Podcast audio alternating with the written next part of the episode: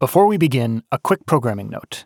Family Ghosts will be off next week, but season 3 will continue with an all new episode on Wednesday, March 4th. Until then, please enjoy this week's story, and thank you, as always, for listening. Spoke Media. Hello, Ghost Family. Welcome to Family Ghosts.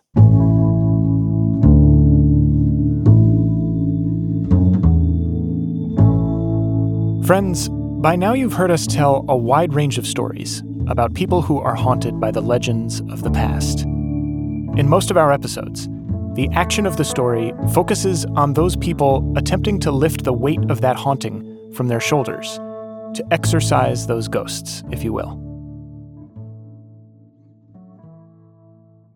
But something we haven't talked much about is the moment that haunting first reveals itself that shiver of realization that your entire perception of your family and your place in it has changed forever. But your humble narrator recently took the stage at a live storytelling show to tell a story about just such a moment. Um, so, a couple years ago, I got invited to go to my girlfriend's family reunion. Um, and this was really exciting for me because I was planning to propose to my girlfriend, and I had not met this side of her family before, so this was a big deal. But there's a little problem, which is that her family is comprised of outside people, um, by which I mean people who like to spend time outside. I am an inside person. Um, as a matter of fact, uh, working in radio and podcasting, I spend most of my time in rooms that are designed to deny the existence of outside. That's how much I like being inside. So I said, What's on the agenda for the family reunion? Um, and she said, Hiking. And I said, Shit. But I went on the reunion and I was like, I'll find a way in, I'll find a way in. And I was very relieved when I got there to discover that um, there was a large contingent at this family reunion of old wasps in a basement drinking martinis. and I'm very good at that. But then my girlfriend walks over with some other folks from the family and she says, We're going to go for an H I K E. Do you want to get in on this? And I thought to myself, Sam, you have an option here. You can stay here and do the thing you're good at, or you can go on the hike. So I said, Yeah, I'd love to go on the hike. Let's hike it up. So we set off on this hike and, and we walk up to the top of this mountain. And it's going pretty good so far. First, I made it to the top of the mountain. So that's a big deal for me. Um, but then uh, things take a little bit of a turn. All these clouds roll in, and it starts to rain, like really, really, really heavily. The hardest rain I can ever remember being in. Um, for my girlfriend's family, no problem. They're outside people. They were wearing waterproof pants. I was wearing this. Except that I was also wearing a powder blue sport coat because I was trying to make a good impression. Instead, I made the worst possible impression. So I don't know what to do, and one of her cousins says, uh, Oh, no problem, I brought an umbrella. So I say, Great, there's only one way for me to look more ridiculous. Thank you so much. So I put up this umbrella, and we start making our way down the mountain.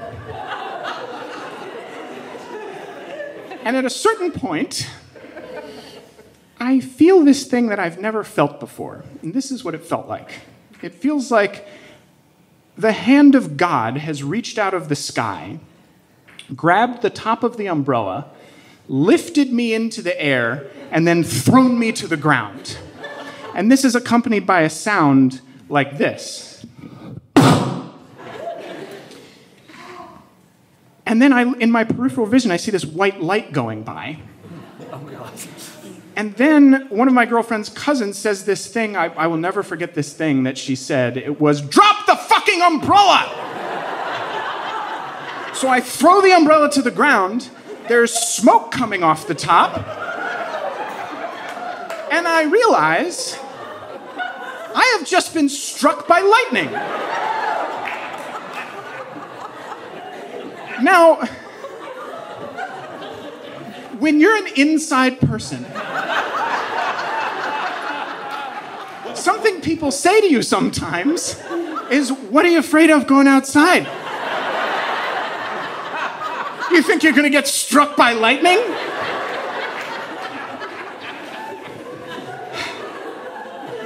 But I also have this other thought in the immediate aftermath of this.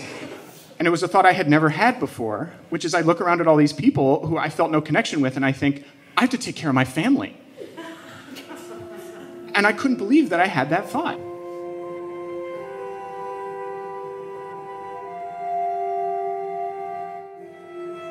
From Spoke Media and WALT, you're listening to Family Ghosts. This week on the show, we bring you a blend of stories about inceptions and exorcisms. I'm Sam Dingman, and this is episode 26 Spirit World. Coming up after the break. And then I say to Ruby Bell, you know what I can't believe? How some people squander their curiosity on BS like signs of the paranormal.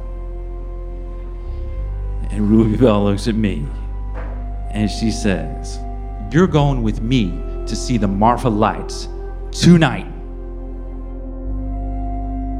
We'll be right back.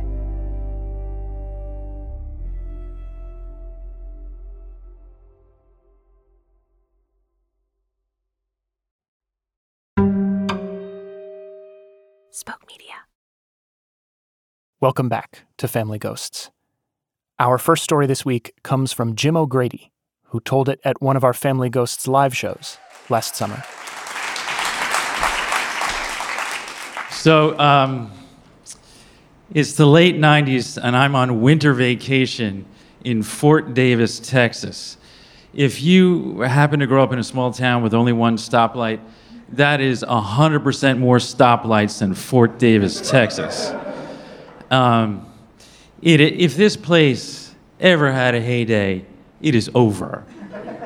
And I remember we were staying in this sort of Western themed old timey hotel, and I went out walking to just take in the place. And I remember standing there thinking, oh, this is the kind of town where the cattle is lean and the cowboys are fat. Fort Davis, Texas, winter vacation. I'm there with my wife, Anna. It's the, uh, it's the kind of trip you endure because you're married. or at least that's what I believe. I believe I'm married.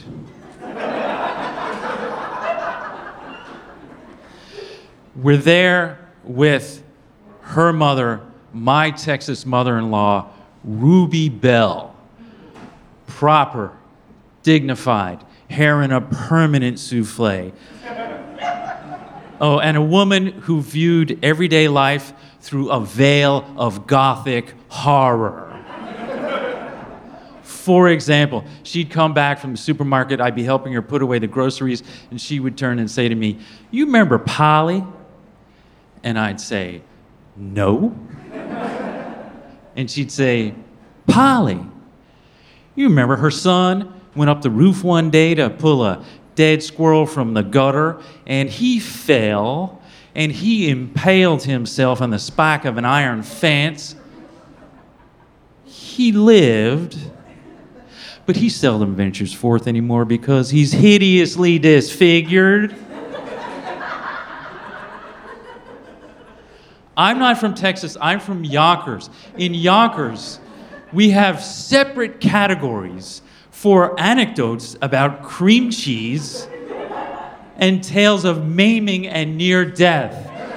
We do not mash them together like Ruby Bell did all the time. And I, to this day, I still think about how she did that. So we're, now we're in the dining room of this busted old hotel. Anna and me, Ruby Bell, and her second husband. And Ruby Bell is carrying on about the spirit life. And the way Ruby Bell talks about the spirit life, it's like a country club she belongs to and visits regularly. And so I sort of tur- turned to Anna to get a quick eye roll but she doesn't look at me.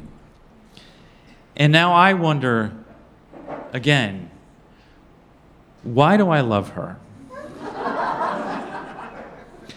we met years before at a protest in Staten Island, actually.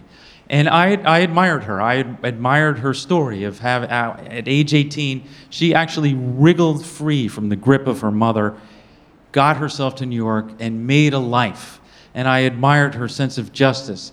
But lately, I have this feeling of her slipping back into the orbit of her mother and Ruby Bell's disapproval of me. So that when I order a second glass of wine, they roll their eyes at me. I down that wine, order another, down that wine. And then I say to Ruby Bell, you know what I can't believe? How some people squander their curiosity on BS like signs of the paranormal. And Ruby Bell looks at me and she says, First of all, young man, it is unseemly to use profanity on vacation. Second, you're going with me to see the Marfa lights tonight. Now, the little town of Marfa, Texas is famous for mysterious green yellow lights that appear in the deep of night along the horizon. Nobody knows who it is. Is it, is it, or what it is? Is it spirits? Is it aliens? Is it Jesus with a flashlight looking for the outhouse? Nobody really knows. The fact of the matter is, the lights are faint. So if you want to see them, it helps to believe in them first. Ruby Bell believes. Many times she's told me how she'd be walking through her house, turn a corner, and there, in a doorframe, is the ghost of her late husband, Wayland, stretching his leg straight up over his head, the way he used to do. she loves this vision. She loved Wayland. She loved his straight up leg. She loved being married to him. Unlike the man she's currently married to. Ruby Bell can tell a good couple from a bad couple. And so that's why when she looks at me and Anna, she can sense that the light of our marriage is fading. So now we're in the car in the dark of night driving toward Marfa, and there's these little fingers of snow going across the road. And I have a feeling, well, one thing I know about Ruby Bell is she also believes that vows are unto death. And I have the feeling that I might not make it. so I kind of try to hint at this to her in a very indirect way. As we're driving, I say, Listen, Ruby Bell, I got to be honest. I'm not expecting to see the lights. And she clenches her jaw and she's going to give it to me. And then, bang, we hit something in the road. Ruby stomps the brakes, spins the wheel, turns around, drives back, stops, and there in the headlights is a vulture with a crooked wing. And we're just looking at it. And she says, We are going to help that bird. And by we, she means me. And by help, she means I'm going to get out of the car and crouch down in front of a wild, wounded animal with sort of entrails stuck to its face. And I'm going to do what? I'm going to, I'm sort of like, I'm there, and I'm sort of taekwondoing it.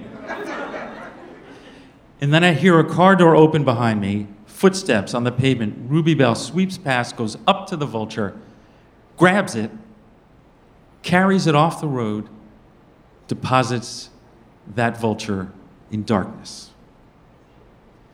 We're back in the car. We're driving in silence. Ruby Bell says, Vultures are useful creatures. We do not give them enough credit for tending to the dead. We reach the spot, she pulls over, cuts the engine, and we're sitting there just looking out over this blackened wasteland.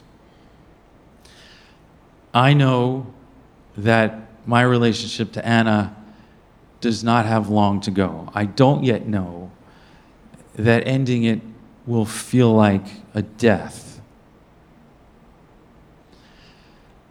I say to Ruby Bell, listen, I understand why people want the line to be thin between this life and whatever comes next. We want to keep our loved ones close to us, we want our relationships to continue. And she says, That's right. Now you tell me where is the harm in that? And then she sits up and she says, Oh, over there, you see the light? Do you see them? They're right there. And I look and I see them. Or I say I see them. And where is the harm in that? Thank you.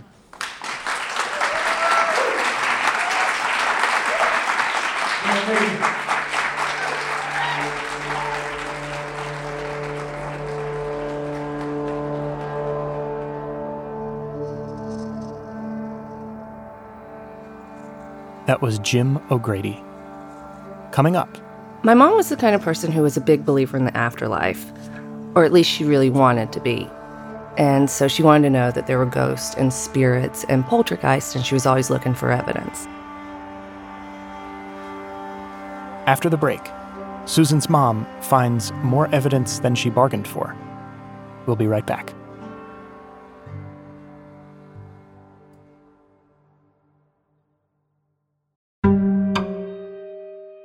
Spoke Media.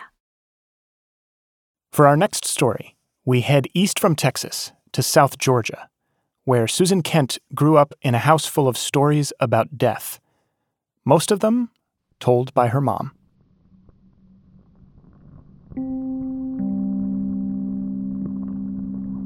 My mom was the kind of person who was a big believer in the afterlife, or at least she really wanted to be.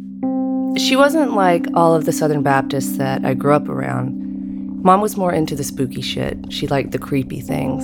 And so she wanted to know that there were ghosts and spirits and poltergeists, and she was always looking for evidence.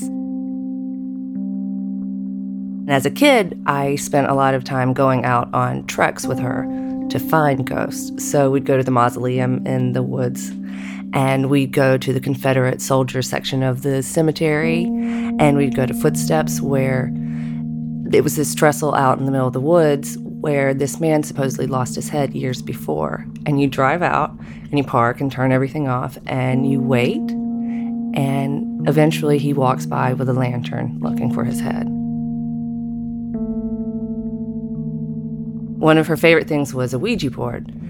And again, she wasn't like normal people who played it like a, you know, another Parker Brothers board game. It was, she was serious with her Ouija board and she was on a mission to find something out. One time at a party with her best friend, they were playing, and she wasn't the kind of person who started out with the easy questions like, Will it rain next week? Are there spirits here? Mom went straight to, When am I to die?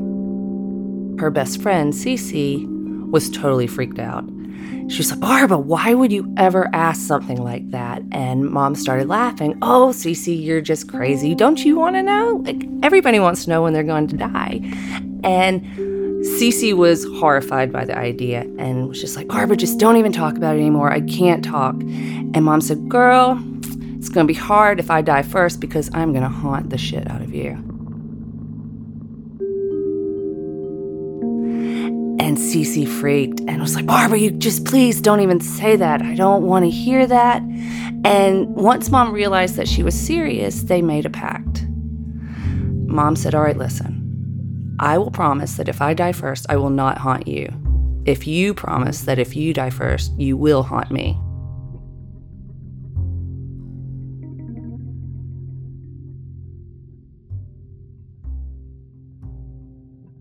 About eight years later, Cece was diagnosed with a brain tumor. And the cancer took hold really quickly, and she died a couple of years later. And that was in December of 1978. And as upset as mom was that her best friend had died, she was also on a mission looking out because she knew Cece would be back.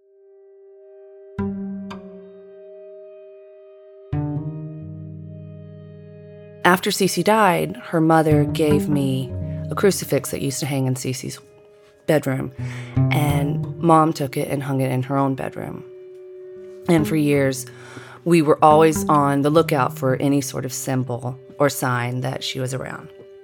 So for years, everything, any weird interaction we had, any sort of strange light that would happen, or things would go missing, or the dogs would stare at the wall, it was Cece, and we just knew it was her. Still, there was never solid evidence. When I was 16, I was at home by myself, getting ready to go out with some friends of mine, and I was getting dressed. And the way you got dressed at my house was you get everything ready in the bathroom and you get your hair and your makeup done. And then you go to mom's bedroom where the only floor length mirror was. So you'd have to stand on my mom's bed and look back at her dresser where the full length mirror was. I went into mom's bedroom and stepped up on the bed like I always did. And before I was able to get up and turn around to the mirror, I saw the crucifix.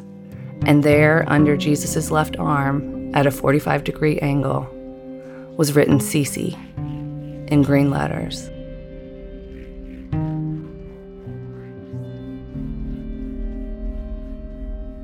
And I completely freaked out and threw myself against the dresser and went running down the hallway and started trying to dial the phone frantically, trying to get to my mom.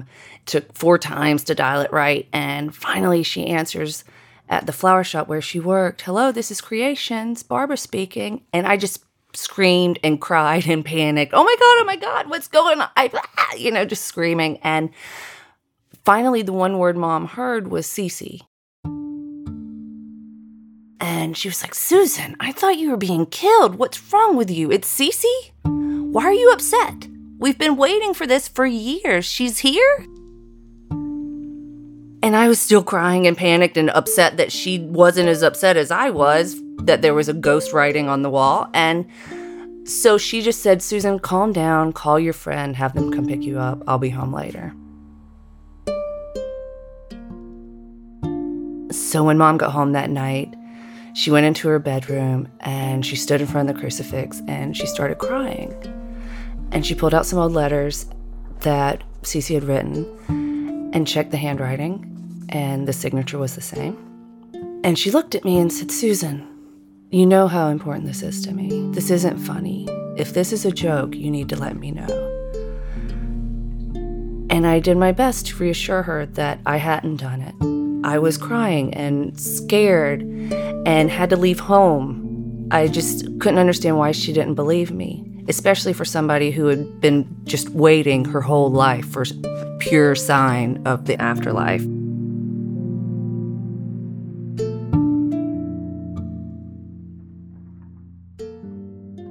Cece's name was written in green on the wall, and afterwards, mom spent days searching our house for every green marker, pen, crayon, eyeliner, anything that would make a green mark. And she made all these little hash marks underneath Cece's name. And nothing quite matched. A couple of weeks after, I was getting ready to go to bed and I heard my mom screaming in the back bedroom. And I went running back and she was on the floor and she was clutching this painting and just sobbing hysterically. I was like, Mom, what is going on? What are you okay? What has happened? And she just held the painting up and turned it around.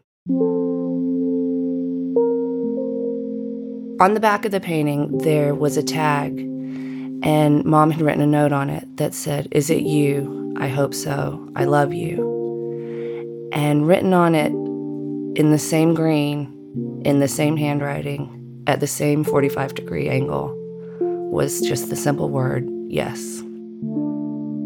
I found out that night that mom had written that note two weeks prior, hidden it there, hadn't told anybody, and had checked it every single night. And that was the night that she discovered it. And still, she wasn't sure that it was really Cece. Years later, when I went home to see my mom, after she had been put on hospice care due to her own bout with cancer, she was in a morphine haze most of the time, but one day she woke up and we were talking and had a great afternoon. We looked through pictures and we sang show tunes. And before she drifted back off to sleep that day, she looked at me and she said, Susan, I know what's about to happen and and you can tell me the truth now. And I said, What are you talking about, Mom? And she said, Susan, you can tell me the truth about Cece. And looking at her lying in that hospital bed, it was amazing to be able to tell her, honestly, I've been telling you the truth all along.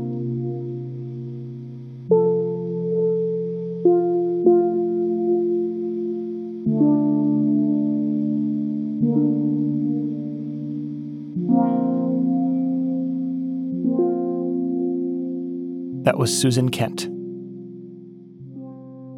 Coming up, another very different story from the American South.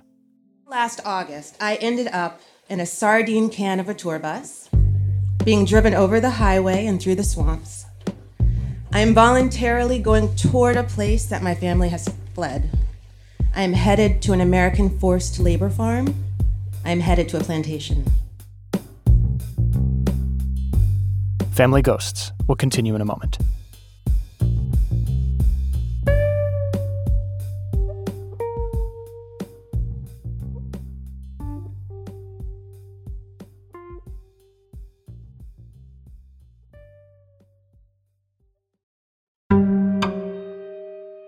Spoke Media. Ghost Family, very often in episodes of our show, you hear people coming to terms with the fact that the stories they've been raised on, about who they are and where they come from, aren't quite what they seem. Over the generations, the people in their families who told and retold those stories have omitted certain facts, elided certain characters, or maybe just zoomed the scope of the story as far in as they can so that certain details, lurking just beyond the lens of the camera, don't interfere with the story they'd prefer to tell. It's hard enough when those choices are made by people in your own family. But when your family is denied access to its own story, those choices are still made by the unseen editors of history. For our final segment this week, here's Mel Powers at our season 3 launch party telling the story of a fateful bus ride. Thank you. Every family has a story. For some families, that story is about international jewel thieves. uh, my big family story is about the time that my little sister took a piece of paper, she rolled it into a really thin tube, and she shoved it so far up her nose she had to go to the ER to get it out. Twice. If my family history is a giant leather bound book, the first 300 pages of it have been ripped out and lost to time. Which is how last August I ended up in a sardine can of a tour bus, being driven over the highway and through the swamps. I am voluntarily going toward a place that my family has fled. I am headed to an American forced labor farm. I am headed to a plantation. Like every other black family I knew in the 70s and 80s, we had a copy of Roots on our bookshelf. Against all odds, Alex Haley, the author of Roots, had found his family's entry point to the United States. In 1767, a 17 year old named Kunta Kinte was kidnapped from Gambia and sold into slavery. And in 1976, his fourth great grandson published a book about the chain of people that connected the two of them. I was a kid, and all the grown ups around us were talking about Alex Haley's roots, and everybody wanted to know their own roots, but nobody had any information. This was before Ancestry.com. And in the 70s and 80s, ordinary black folks didn't have the time or the money to head down to the National Archives and to look through bills of sales for traces of Africa. The family Bible was your Ancestry.com. And if you didn't have one, then you were out of luck. So we were out of luck. So everyone adopted Alex Haley's roots as a stand in for their own. When it became a mini series, I remember being very small on the couch and sitting between my parents and watching as Kunta Kinte was chased through the forest, captured, chained, and put on a ship to America, my home sweet home. Being a little kid, I didn't really understand the context of what was happening. Um, I thought it was just another TV show like Sanford and Son. I remember my parents being very upset, and I didn't quite understand the nature of why they were so upset. I mean, I was really young, and so part of me thought that maybe they knew Kunta Kinte from down the block. Um, but the, his clothes let me know that you know it happened a long time ago. So I, I just I didn't have a real idea of why they were so upset. Um, on the playground in my black elementary school, my friends and I innovated a new form of tag. We would name one kid as Kunta Kinte, and then we would chase them around the play yard, capture them, and drag them home. I know, I know, right? But we didn't know any better at the time. Um, when we were older, our schools taught us terms like states' rights and three fifths clause and other stuffy words that we were told had nothing to do with us now. We were taught about how the great men who founded our country did so on the ideals of liberty for all. One of these great men, Thomas Jefferson, said, I like the dreams of the future better than the history of the past. That seems to be a common thread in this country. But I have an aching need to learn my past before I can have the luxury of forgetting it. Which is how I ended up on a bus leaving New Orleans. I had profiled my fellow passengers that they got on. Okay, of the 14 of us, two others were women of color, so I felt like they might have my back if something went down. Um, I immediately relaxed though when the driver got on. There was a black man driving the bus. Figuratively and literally, a black man driving the bus. It was amazing. Um, his name was Kendrell, and he was great at his job. He started out with um, some nice and slow jokes, you know, to put us at ease. He said to me, Hey, Ms. New York, if someone offers you gumbo made with nutria, tell them to forget about it. His jokes weren't very good, neither was his accent, but the point was he was trying to make sure we were okay. But as we drove further into plantation country and as the air grew heavier and the traffic thinned out, he stopped being funny and he started being real. He informed us that a lot of us had been misinformed, and he began to weave stories about how brutal the chattel system of slavery had been. Here's what I do know about my family story I am the descendant of people who were enslaved on American soil, and that is the only thing I know about those people. My mother remembers her own great grandmother talking about being a child who was enslaved. But my mom always mentioned it in passing with the same weight that you'd talk about what you're going to have for lunch. She would say, Granny would talk to me about being a slave, but I would just say, uh huh. Now I try to imagine this great great of mine. I imagine her trying to tell my mother what it was like to be a child who was enslaved. Was she sad or angry? Or did she really just want this fundamental part of her life experience to be remembered? The week before I went to New Orleans, I read a story about how the Whitney plantation was getting really negative reviews on TripAdvisor. like, have you heard about this? It's crazy. So, people were going on this tour of a plantation, and the tour guides were mentioning slavery. And people on the tour did not like that. In fact, they thought it was really rude to be mentioning slavery on a plantation tour. So here's one of the quotes from a reviewer um, My husband and I were extremely disappointed in this tour. We didn't come to hear a lecture about how the white people treated slaves. We came to get a history of a southern plantation and get a tour of the house and grounds. Right? I was really confused by this. So, further sleuthing found out that this is a common complaint from people who, um, who go to these tours and complain. Um, some people go on these tours to see life like it was Gone with the Wind, and they want to talk about frocks and finery, and they're really put out when people start talking about slavery on a plantation tour. the tour I signed up for was going to stop at two different plantations, which told two different stories.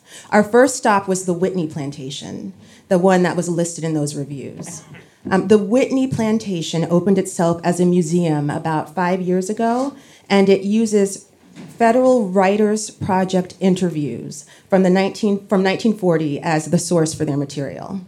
Um, the formerly enslaved people who were interviewed in 1940 had been young children at the time of emancipation, 75 years earlier in 1865. So these interviews were with people who had been slaves, but they had been children as slaves. Um, so the, the museum uh, tells the story of the plantation from their accounts, and it's harrowing. The grounds are vast and beautiful. The first building we encountered was a church. I walked through the doors, and there were groups of children just sprinkled throughout the church, and some were sitting in pews, some were cross legged on the floor in clusters of four and five. And it, it took me a second to realize that they weren't actual children. They were, they were actually life size sculptures of children. They were figures, and they were dressed in rags, and they were purposefully missing their eyes. Uh, we had been given a ticket printed with a picture of a sculpture, the name of the child it represented, and their story. And we were tasked with searching through all the room, through the room and the figures, and matching our ticket to that sculpture. You know, as I went through, I felt like I was looking for my great great grandmother. I found my little girl. Her name was Frances Lewis, and this was a quote from her. When children used to get a whipping, they was taught to turn around and say, Thank you, ma'am, for whipping me, and bow. That was mighty hard to do, but we were never allowed to pout. If we did, we got another. I have two small children now, and it's all I could think about as I was reading this. My daughter is seven, and it moved me more than I could say at the time. We walked out of the church, and before I could take a minute to recover, we kept moving onto a little grove that had a stone wall with etchings on it, which were more of the children's memories. There was the story a child told about a woman named Elizabeth Stokes, who once had the prettiest teeth that anybody ever saw. Nobody knew why, but every day at 12 o'clock, her master would take her to the blacksmith shop on the plantation, lay her head on the anvil, and knock out one of her teeth until they were all gone. There was an angel monument dedicated to the enslaved children who died on the property. There were reconstructed slave quarters. I was able to enter one, and it was like an oven in the Louisiana heat and humidity. We were told about the precision that went into the location of the quarters to the big house, close enough to know that they were always being watched. Constant surveillance. We finished up our tour and went back to exit through the gift shop let's just say I did some emotional shopping. I got two pairs of earrings, an African print handbag, three books. Then I boarded the bus for our next plantation stop, which was Oak Alley. I felt very quiet in myself. Um, I was thinking a lot about my children and my great great grandmother and the children who lived and died on the farm and how we are all on the same continuum. Kendrell turned the ignition to start the bus. The engine went silent. He tried again. If it's possible, I think it was even more silent. The engine had died. We waited in the gift shop while Kendrell figured out what to do. I bought another pair of earrings. we were told the company would send another bus for us, but it would take at least an hour to arrive. I mean, the irony of being trapped on a plantation was not lost on me. I bought a necklace before, thank God, the credit card machine died. Finally, a bus from a rival tour company arrived to drop off some passengers before it would continue on to Oak Alley. Kendrell told the driver he'd owe him a favor if he'd take us with them, and he promised he'd come back to pick us up when he got a new bus. I was literally traded on a plantation tour. I got on the bus. Now, on this particular tour, they had to choose between the Whitney Plantation and Oak Alley. So the driver had dropped off the Whitney contingent, so everyone who remained was the Oak Alley crowd. Did you know that Oak Alley was where Interview with the Vampire was filmed? Neither did I. Um, but our driver, Jack, who happened to be white, was cheery and bright and filled with lots of fun facts like that. He tells us that Oak Alley's got the best gift shop, and we should check it out. Um, we should know that Oak Alley's original name was Bon Séjour, or Pleasant Journey, depending on your point of view. And then things really took a hard left turn. In the course of the next 15 minutes, he told us many things, some of which I've blacked out. What I do remember him saying is um, he talked about how kindly a lot of the landowners had been, and that one nice thing that the landowners would do was give their slaves Sundays off so they could gather at the park and play music and dance. And he literally said, when they got their fiddles going, that must have been something else to see. I wish I could have seen that. After emancipation, he said the good news was that the workers could get paid now, and to help them out, the landowners would hold their money for them until they had accumulated enough to buy their own patches of land. I mean, he made predatory sharecropping sound like a positive thing. he also recommended a book that we could buy from the gift shop that didn't exaggerate everything like some of the other plantations. I went from 12 years a slave to Gone with the Wind in a blink of an eye. History itself is a ghost. And I said nothing because I was now a guest on this tour bus, and the vibes were so different from the emotional but safe journey I'd had with Kendrell and at the Whitney plantation.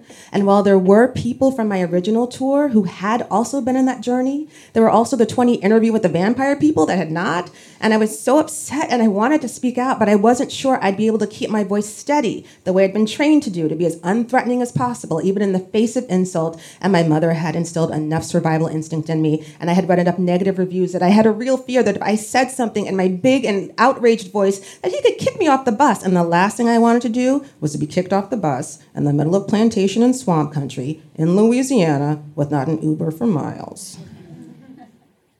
But what I really thought was about how the people who have the platform, who are driving the bus, are the people who get to choose the narrative of the story. So we get to Oak Alley. There was the gift shop and they had a bed and breakfast and mint juleps and souvenir to go cups. And the big draw is a very big Gone with the Wind style big house that is centered on the property and canopied by 28 giant oak trees. And I thought of all the people who worked under those trees a century and a half ago. While I was waiting for the tour to begin, I realized I'm the only black person in line. I see girls posing on the veranda, making fish faces for their Instagram accounts, and I feel very lonely. I recognized two Australian women from our tour with Kendrell. They wanted to know what was going on with the ride over to this one, and they couldn't understand why Americans seem to have a real problem talking about the truth of history. So our tour started, and our guide is named Rhett. Yes, Rhett. I am not making that up. And he looks like a reasonable facsimile of the guy from Gone with the Wind. He has blue eyes and black wavy hair and an antebellum waistcoat, and he really cuts a fine figure, I have to say.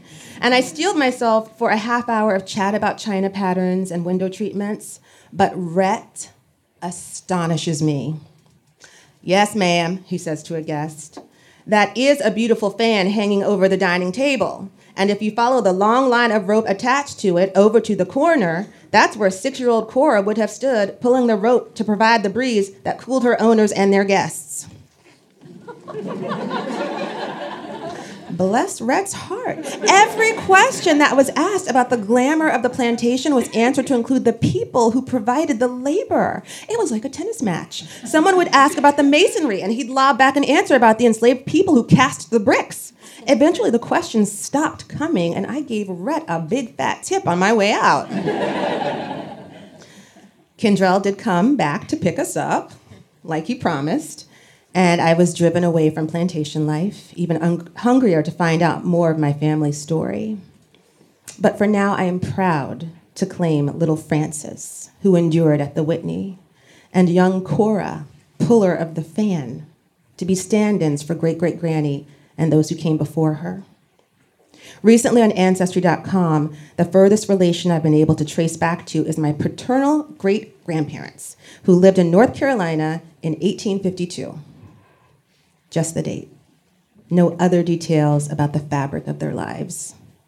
Yet, I know there's more to this story, to my story. And there's a little footnote to this story about stories. When I was writing this, I asked my Google Home app, app um, for information on Kunta Kinte. So I asked the exact same question twice. I said, What year did Kunta Kinte arrive in America? So she gave me two different answers. The first was Kunta Kinte arrived on October 7th, 1767. He lived in obscurity and died a slave. Here was the second answer. Kunta Kinte is also known as the slave who fought back. His story starts in 1767. But as we all know, his story started well before that. That's just when we started telling it. Thank you.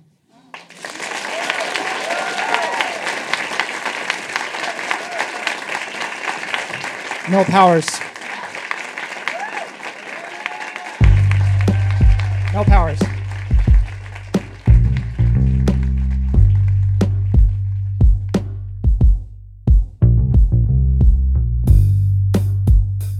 Family Ghosts is hosted and produced by me, Sam Dingman, with Vera Carruthers, Soraya Shockley, Sally Helm, Odelia Rubin, Jenna Hannum, and Janiel Kastner. The clip from my story that you heard at the top of the episode was recorded at a show called The Artichoke in Beacon, New York. It's hosted by a wonderful storyteller named Drew Prochaska, and you can learn more about it at artichokeshow.com. Our storytellers this week were Jim O'Grady, who is also a reporter here in New York at New York Public Radio, Susan Kent, whose stories you can also hear on Risk and Snap Judgment, and Mel Powers, who performs with Gravid Water at the UCB here in New York and travels the country helping other people workshop their stories with The Moth. Mel is currently working on a podcast centered around the relationship between people of color, the stories of their historical landmarks, and their actual history. Our story editor is Michaela Bly, who also coached Jim and Mel on their performances for our Family Ghosts live shows. Our production assistant is Julia Press. This episode was mixed by Evan Arnett. Our theme music is by Louis Scara. Executive producers for season three are myself, along with Keith Reynolds and Alia Tavakolian at Spoke Media. Special thanks, as always, to the Kindred Spirits, our supporters on Patreon who help make our work possible. In addition to ad free episodes and exclusive bonus content, Kindred Spirits have already heard this episode. They get to listen to everything we make before anyone else. And this week, they're getting a special bonus episode featuring two additional pieces on this week's theme from our Family Ghosts live show in Austin last summer. If you'd like to hear that, along with the special extras that accompany all of our episodes, please consider becoming a member of the Kindred Spirits for just $5 a month at patreon.com slash familyghosts. We are proud creative partners of Spoke Media. Find more great podcasts at spokemedia.io. Season 3 continues on March 4th. We'll talk to you then, and thank you for listening to Family Ghosts, where every house is haunted.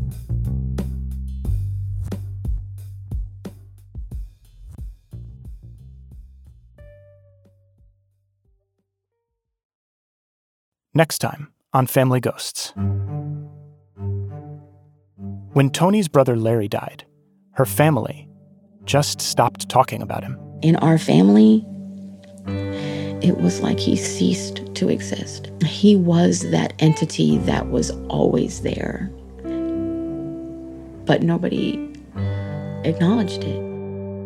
Tony was the youngest by far of six siblings, and not long after Larry's death, her older brothers all moved away, leaving Tony to navigate the silence on her own. They weren't around. They had their own lives. They'd lived their own lives. They're making their own lives, and it was just me. Did you did you miss them? Did you feel that lack? I felt abandoned for sure. But a few years ago, Tony finally learned the real story of Larry's disappearance. the breath got sucked out of me. That was not even something that had even, even entered my my mind. Why didn't anybody tell me? Why why didn't it? Why didn't I know that? And now that she knows the truth, she won't allow the silence to continue. We never talked about it. I feel like it fractured us. He deserved he, he does deserve a legacy. If it's not children or grandchildren. He deserves a legacy. Tony resolves to keep Larry's story alive and put the pieces of her family back together. That's coming up in two weeks when season three of Family Ghosts continues.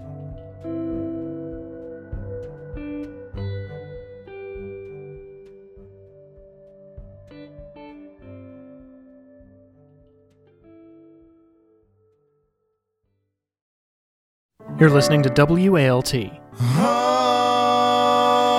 Homegrown. Homemade radio.